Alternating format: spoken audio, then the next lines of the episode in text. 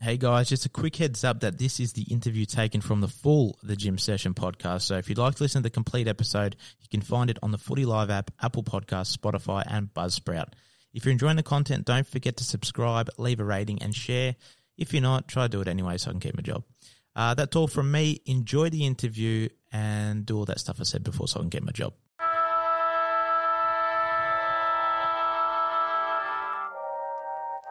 Okay, today's guest is one of the most popular, gifted, and knowledgeable sports reporters and journalists in the country. He became a household name for soccer fans around Australia as an EPL and European football correspondent and entertained us all with his precise and insightful reporting.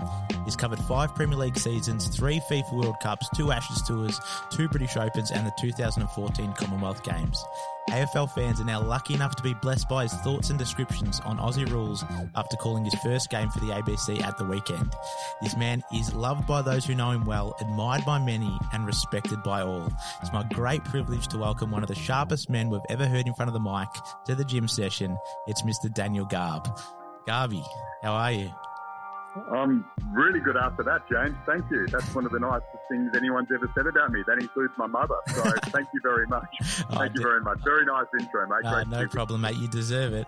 Uh, apologies for calling it soccer as well. I know that's like a swear word to you and to me uh, sometimes as well. Bother me. Doesn't bother me that much, mate. We get too caught up in little things sometimes. We, I'm not that bothered by. Ah, that's right. We had to we had to make it clear because most of uh, our listeners are AFL fans. But uh, secondly, congrats on the call on, on Saturday, mate. You're doing everything at the moment: A League, AFL, podcasting, uh, getting frustrated by Liverpool, following the Eagles. What's what's life like for you, mate, these days? Yeah, I'm loving it. I love being involved in a number of sports. I know a lot of people uh, thought of me for a while as purely a, a soccer slash football man, but I've always been someone who's been into multiple sports. Growing up in Perth, I was Aussie rules obsessed along with, with soccer. I followed both sports religiously from a young age. It's not as if I've just come into Aussie rules now. I've yep.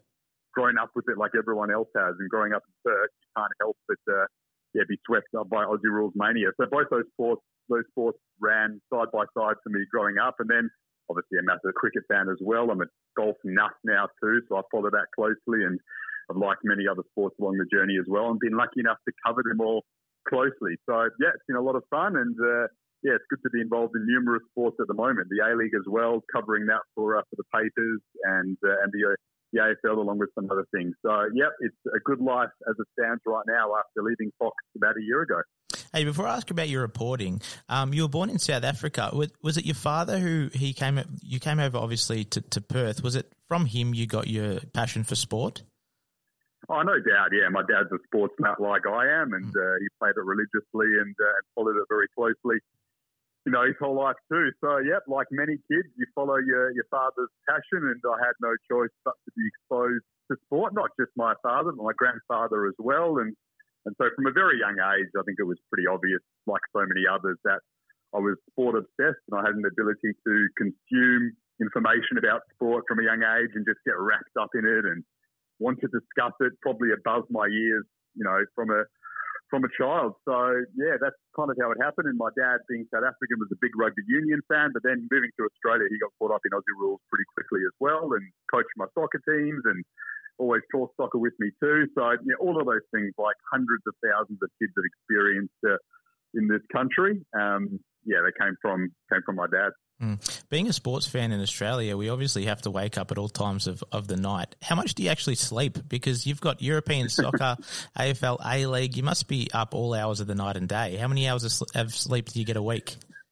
Yeah, well, when Liverpool's on or when there's a big golf tournament on, like the golf majors, yeah, not much. Um, I've been known to get up at 3, 4, 5 a.m. and then try and get another couple hours of sleep and then wake up and go about my day or just get up at 5 a.m. and bust through it like so many other people do. Yep, I'll be tired today, but you know, it's all worth it to watch my team win a game or watch the end of a, of a golf major or something like that. So it's just what we do. And when we're passionate about something, it doesn't feel like it's too much of a chore waking up early because we're excited. Sometimes you can't even get to sleep or wake up multiple times in the middle of the night because you're hoping that a kickoff coming around or, or something like that. So exactly. yeah, it's been like that. It's been like that for so many of us for so long, hasn't it? Yeah, it has, and I share the passion as, as well as you. Hey, I'm interested in your in your prep because for both sports, you're so precise. Your knowledge is mm. ridiculous. How good it is. Um, I looked at your your sheet. I think you took a picture on Twitter um, for your commentary, mm. and I saw your names of players, your dot points next to them. I'm really curious about different commentators how they prep for games. What's your method?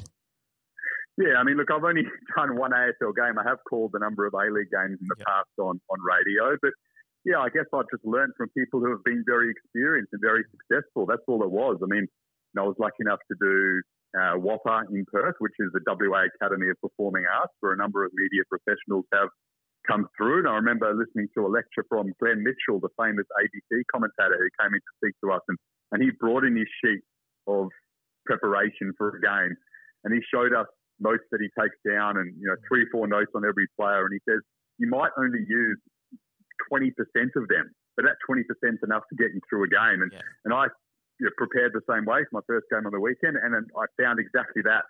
You know, I probably only use 20% of the stuff that I took down, but it feels so good when you do use it and it's so important because it can get you through a, a quiet patch in a game or it can add a bit of information on a, on a big moment in a game when someone takes a big mark or something like that or has a shot on goal and you've got that extra bit of knowledge. It just makes you feel a lot more confident in the call and, and obviously adds to the call, which is the most important thing. So, yeah, I spoke to a couple of people who have called um, regularly and just asked them what they do and they shared that information with me. So I prepared accordingly and uh, it worked out all right. Yeah, it worked out perfectly. You absolutely killed it, mate. What is the next one coming up? Uh, when's your next game?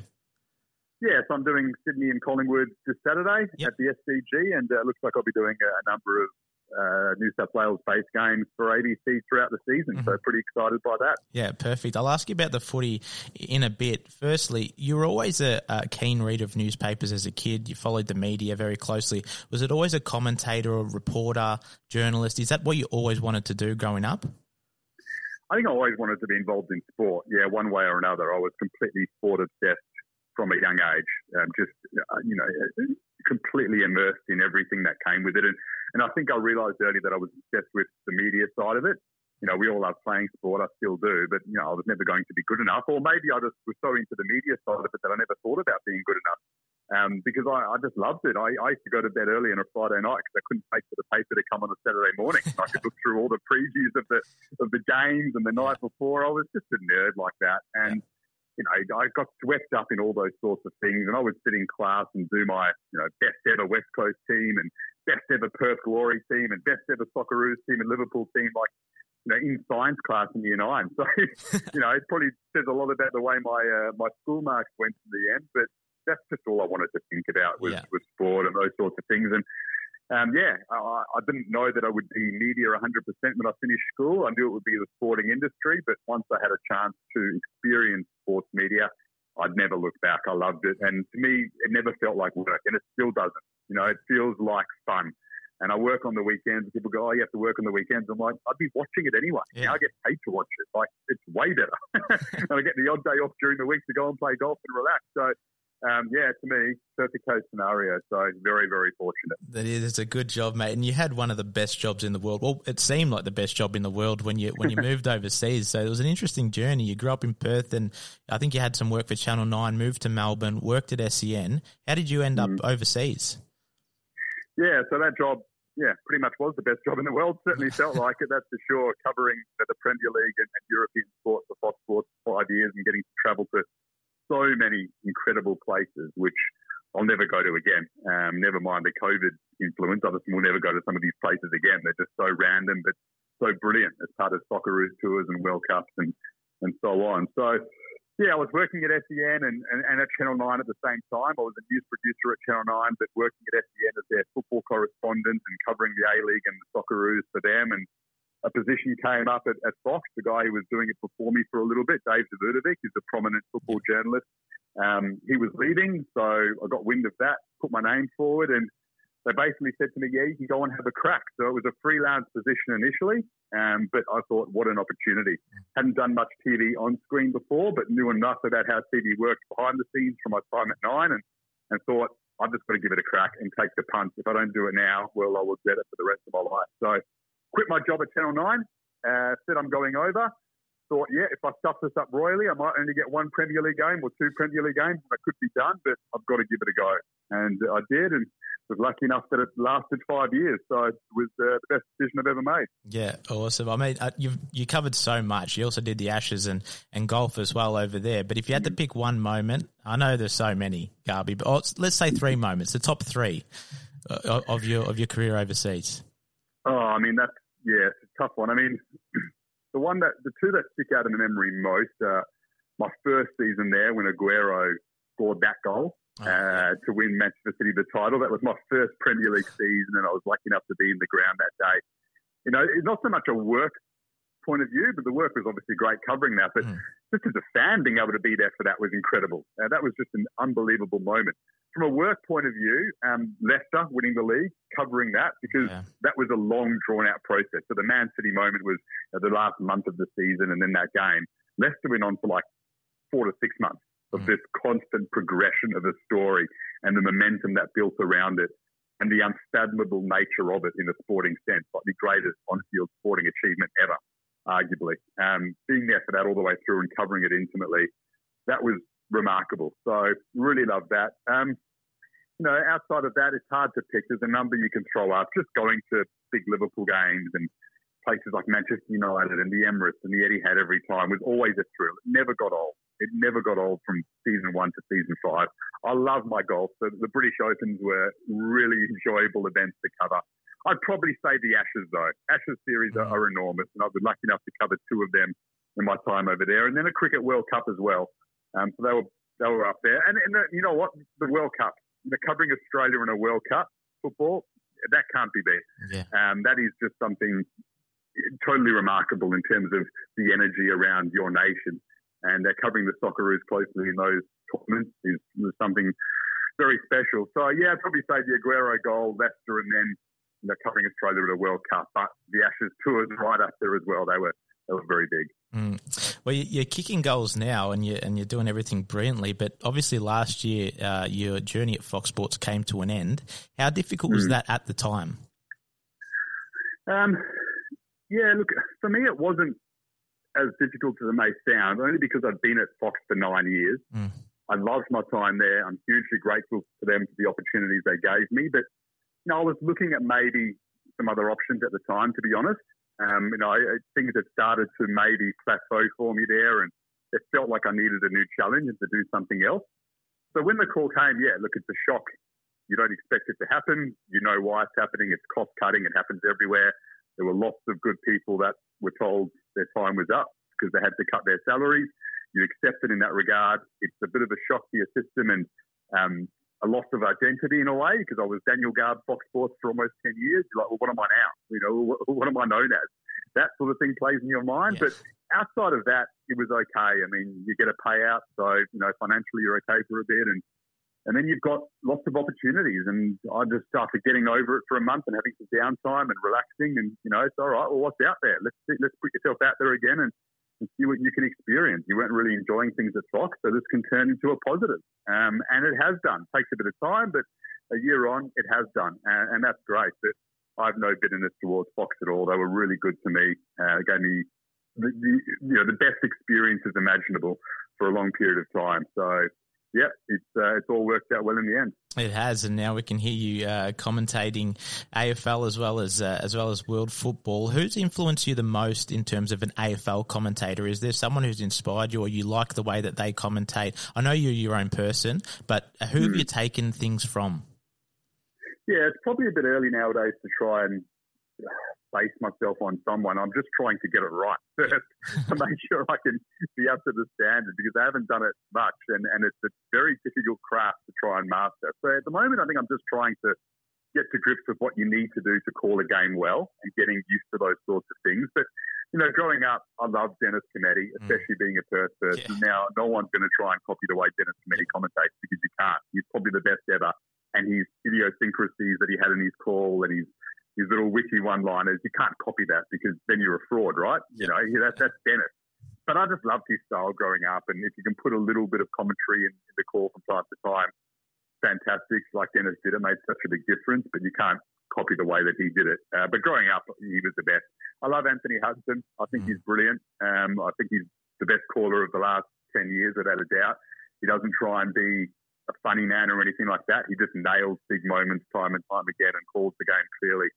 So I've always really enjoyed the way that he goes about it. Um, Adam Papalia, a youngster in WA, is someone that I went to uni with, and I love listening to him call. Adam and I were in WAAPA together, and I've always been really impressed by his career and the way he's gone about it. And I love listening to him commentate. I like commentating in that way. I don't think the fans necessarily want to be. I think the entertainment aspect of commentary is overplayed. I think the entertainment is the game. And along with that, you just want a clean soundtrack that punctuates the game. And I think sometimes some commentators go too far and try to make the commentary the entertainment. And I don't think it necessarily needs to be that way. And I like the way that someone like Adam Papalia and Hutto Core, where the game is the entertainment, they just add to that rather than the other way around. And that to me is something that I think all commentators should do. And if I can do that, then that'd be great. But we'll wait and see if I can. I'm sure you can, mate, and I'm, I'm backing you. I love the way you call the game. What does the future hold uh, for Daniel Garb? I know it looks like on the outside everything you've wanted to achieve, you've done. So, what's the next goal? What do you What do you want to achieve in your career? Yeah, it's not always that easy. It's, I'm sure there's been a lot of hard work behind the scenes. And growing up in Perth before I got my opportunities there, I did a lot of work for nothing on community radio stations and on websites that very few people read, just trying to get into the industry. Lots and lots of work, but it never felt like work. I always really enjoyed it. So, yeah, there's been some ups and downs, but you know, a lot of hard graft behind the scenes to make you know my dreams come true, like so many other people have in all their industries as well. Of course, I'm not unique in that sense. And the future, look, I'm just really enjoying what I'm doing now with the ABC, commentating games, working in their sports department, hosting their podcast, uh, covering games for the newspapers. Right, right now, I'm really enjoying that stuff, and I'm not going to look too far ahead. I've got a great opportunity to commentate some games now, and getting better at a very difficult craft is something I'm. That's the the immediate focus for me. We'll see what happens after that if I can uh, master it. Oh, good answer, mate. Uh, before I ask you uh, about some current footy uh, things, is there one piece of advice you could give to some aspiring sports media professionals? Is there a bit of advice that you received that really kind of changed your, your look on the professional world? Yeah, I mean, there's, there's lots of little bits of advice. Calling on them all now is, is, is a difficult thing mm. to do, but you know, it's, the odd cliche, but it's just it's just working hard. You know, if you love it, then you're willing to work hard at it and constantly put yourself out there. And I think it's you know, the important thing for young people coming through is when you get that opportunity to do work experience. Um, and I guess that's something I learned or, or did well when I came through is, you know, when I did work experience, I made myself heard enough, but not too much. Mm-hmm. You know, and when you get that opportunity, it may just be as an, as an intern or helping someone out, whatever it is, for probably no money, you know, you got to you got to have the confidence to prove to them that you you know what you're doing and you love it. Um, don't just go to a, a newsroom or whatever and, and, sit in the background and, and take notes for people and think that's enough. No, be assertive. Say like, oh, I'd like to write a script. Um, let me voice this. Can you give me some feedback? You know, really put yourself out there a little bit. Not too much. Don't annoy people. That's important. But get that balance right, and then the you'll show people then that you have confidence that you deserve a bigger chance. Um, and then when it comes to to working hard, the reason why you work hard for nothing behind the scenes is to actually develop your own confidence. So, you know, when it came to, for example, putting myself forward at Fox, I had the confidence to do that because I knew I'd done the hard work. I knew I'd put in enough time and years for not much reward behind the scenes at different radio stations over about a five year period that I was like, you know what, I'm ready to take this opportunity now two, three years before, I might not have been. In fact, I wouldn't have been. And so I wouldn't have made that call. But you make it and you, you apply for something because you've got the confidence, because you know you've put in the hard work. So it's not just about gaining experience and skills, it's about gaining confidence. So when that opportunity comes for a position that might be open or to call someone considering a lead you might have for something that's available, you've got that confidence to do it because you've done the hard work. And I guess that's some advice that I can give that managed to work well for me over the journey. I love that, Garby. Absolutely brilliant, mate. Uh, and speaking of hard work, it took a bit of hard work to get the name of this segment. Now, you probably won't like it, but we'll, we'll give it a go, all right? So um, uh, I'm going to do a very quick segment with you. Uh, we need some, yep. we all need some extra energy for our weekly gym session. So let's make time for a healthy amount of garb loading.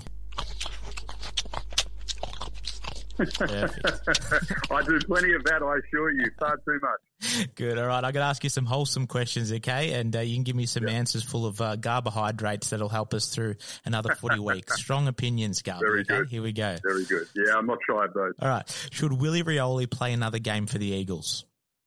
Possibly. Yeah. Look, he's stuffed up enormously. He's lost a lot of trust and faith from the club. I have no sympathy for him outside of what seems like an addiction to marijuana. Mm-hmm. I have sympathy for him there, but he's been given a massive chance by the club and he stuffed it up. Doesn't mean his career is necessarily over because if he doesn't have three strikes via the AFL's illicit drugs policy, he could technically still play.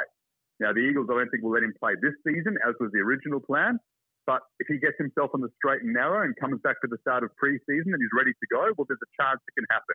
Obviously, those chances have dwindled because of what's occurred in Darwin, but I wouldn't fully put a line through him yet. I'd say it's a, a 50-50 situation now.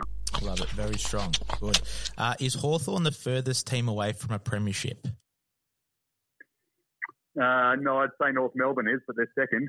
Yeah, I mean, I watched them against the Eagles last week and they were horrid. Mm. So they're the second worst team in the league after North. North are, yeah, they may have more youngsters coming through, but there isn't too much there that excites you. The Hawthorn aren't far off. So I'd say second right now, and they're not in a great way. Yep. And speaking of North, should they get a priority pick, in your opinion? We'll be back after a quick break.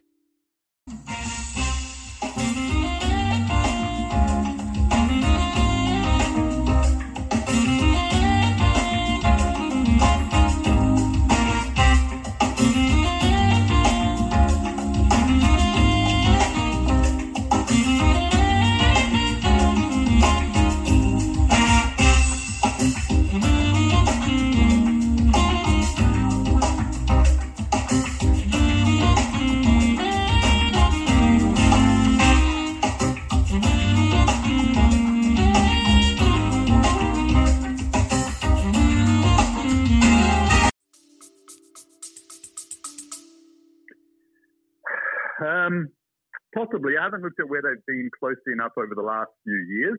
I'm not big on priority picks, though. I don't. I don't like them in the AFL at all. Yep. I think you finish last, you get the number one draft pick, and go from there. I think Mm. priority picks are, are a bit of a nonsense in general. So I don't like teams getting them. So I'll say no. I'll say no. I think you have to be the most special case imaginable to get a priority pick, and I don't think North quite fits that bill.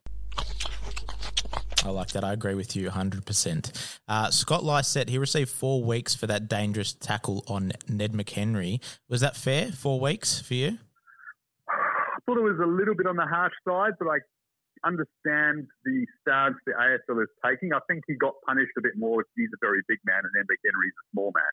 I think if it was someone who was a little bit, who weighed a little bit more than Ed McHenry, the tackle isn't as severe, if you know what I mean, and uh, he probably only gets two weeks. But that's the way it goes sometimes. You have to roll with that. He'll cop it. I I just couldn't stand some of the social media abuse that he Yeah. copped. I saw it on his Instagram. People telling him to kill himself and we know where you live and that sort of stuff. I mean, grow up. Ridiculous, I know. Come on. I mean, it's just insane what people are doing nowadays. And I felt sorry for him in that regard, but it was a Yeah. very dangerous tackle. The AFL's got to stop out, stamp out, sorry, um, head knocks and concussion as much as they can because it's a huge threat to the game. So, yeah, if he has to cop his whack because Ned McHenry is much smaller than him, then, then so be it. Will we see a new premier this year? A new premier, as in not Richmond? Not Richmond. Yes. I Yep. think it'll be Geelong or Port if I have to pick right now. Ooh. Geelong or Port are my two picks as. Line, line through the Tigers from Garby. I don't think they'll. I don't think they've quite got it mentally to go again. I, I think they'll be up there Yep. to get over the line again. you know, it's very difficult to do in what year year five just about of or year four of their of their time at the top. Mentally, you start to fade a touch. I think maybe that could be you know the issue for them. Uh, as a West Coast fan, this is the last one. What would you give up for Patrick Cripps? Not much. Not much. Not a Not much. I mean, he's been a great player, but he's not a great player anymore. Like on form, he's a B grade midfielder. Sorry to say, and Yep. he's 26, and his body looks like it's letting him down a lot. Um, you know, we've got experienced midfielders and Shuey, Yeo, Kelly, Gaff. I mean, if he was 22, 23, you'd look at it, but the Eagles need to replenish. So, and salary cap wise, we've got some some stars on the books already. So I don't think Cripps and the Eagles are a match at all. I don't see it working unless one of our established stars wants to leave, which I can't see happening. I think he's a better fit at the Dockers, where they might need a bit more experience in their midfield. But even from their point of view, the money that he's on now at Carlton, I don't think he's worth that. And giving up a lot via a trade, I mean, he'd have to have a dramatic turnaround in the second half of the season. It looks as if playing on the ball for so long, so young at Carlton, has started to take its toll. And that's not a surprise. It would on many a player and has on many a player before. And his body, unfortunately, starting, it seems to fail him. But I hope he can turn it around because he's in one of my three fantasy teams, so that would be handy. it would be handy. Oh, a bit of garb loading before the weekend. That was perfect, mate. hey, with every guest, I do, before I let you go, we do 10 quick questions. So the first thing that pops into your mind, I'm going to ask 10 quick ones, all right? Okay, yeah. Your favourite food? Pasta. Favourite movie? Shawshank Redemption. Good one. Uh, best person you've interviewed? Mario Balotelli. Oh, that would have been the best. That would have been good.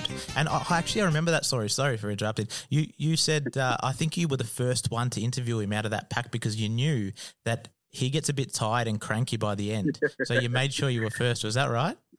Yeah. So it used to work like that. They would put up a player for international media. We'd always yeah. try and jostle and. Sometimes it's better to go first. Sometimes it's better to go last because the first person they can be nervous for, the last person they can warm up for more. And but I knew with Mario, he doesn't want to do this. So get in first when he's fresh, because yeah. by the last person, he's had a gutful. So I managed to wrangle it that way, and uh, he gave me a pretty good interview in the end. Awesome. Who's the worst person you've interviewed? Oh, geez. Um, that's a tough one. Wow. Uh, Long list. putting me on the spot with that one. Um, I honestly don't know. Pass for now. I'll try come back okay. All right. We'll ask you again at the end. If you could live anywhere in the world, where would it be? Paris. Paris. Nice. Favorite moment as a West Coast fan? Uh, 2018 grand final only because I was there. 92 as a kid was you know so special, um, but I was a youngster and I wasn't at the ground. 2018 being inside the ground, that feeling was unbelievable. So yeah, 2018 would have been good. That Dom Sheed goal. Uh, your favourite mm. quote? Don't get bitter, get better. Love it. Your favourite footy player of all time? Chris Judd. Yeah, watching him at the Eagles was just a pleasure. Um, I don't think I've seen a better player than Judd between 04 and 07. There's a bit of bias there, but I also watched him very closely. Yeah, Chris Judd nice. in that time was my favourite ever. Yep, good call. What makes you angry? Uh, playing badly at golf makes me very angry. uh, and uh, the last one before we get back to the interview one, if you could have full control of creating a weekly footy show on TV, what would the theme be, and who would you have hosting with you? oh, geez, full control of a. Honestly, okay, if I had full control of a footy show, yeah. I would do a footy show that has nothing to do with anything outside of what, what's actually happening on the field. Yep. So it's just like segments. So best player of the week, most improved player, rolling all Australian team, uh, best, uh, most underrated player, and just discuss all of that stuff. Yep. Just discuss the footy, um, and leave all the other stuff out. And I know there's a few shows that do a bit of that, but mm. like just a segment and categories and just do all, you know, just the stuff that people are talking about around the bar. Who's underrated? Who's the best pick? All of that stuff. Pure categories and pure footy. Yes. That would be it. Who would I want to do it with? Um, there's a lot of good people I enjoy talking footy with and, uh, and yeah, talking about the game with. I like David King. I'm a fan of David King. David I really King. enjoy the way he goes about it. He gets criticised a bit, but he'd probably be my pick, the top of my head. And he'd love that show too. He loves pure footy. He loves uh, yeah, talking exactly. stats. All right, last one. You've got to give me someone. Worst person you've interviewed. Oh, let me think. Let me think. Uh, oh, jeez. Oh, okay. I've got one. Yep, yeah, it's come forward. Now, he's also the best I've interviewed. Okay. Right? So this is a contrast. Yeah. But Daniel Sturridge yeah. for Liverpool was the biggest mix between a good and bad interview. Really? Why? So I interviewed him once. I interviewed him once before a Merseyside derby, and he was fantastic. He was engaging. He was funny. He was willing to do everything. We asked him to do the Sturridge dance on camera, and he did. Mm. Then I interviewed him like two games later after he scored a hat trick. Yeah. And he barely said anything. I couldn't work it out. it was like there was like a different person that had taken over his body. All he did was wanted to thank God, and that was it. He barely answered a question that I asked him properly. Wow. So that was yeah the weirdest. I'm not going to say the worst because Okay. I you, you always enjoy an interview and get something out of it. But he's Yep. the weirdest interview ever because the contrast between what he is, his best and his worst, is, is dramatic. Yeah, so there you go. Very interesting. Hey, Garby, you're you're definitely in uh, in my top. So thank you so much for coming on today. I really appreciate. it. I could speak to you all day, mate, but uh, after I have to let you go because you are a busy man. You have got to go get some sleep as well before you you stay up all night and watch some soccer.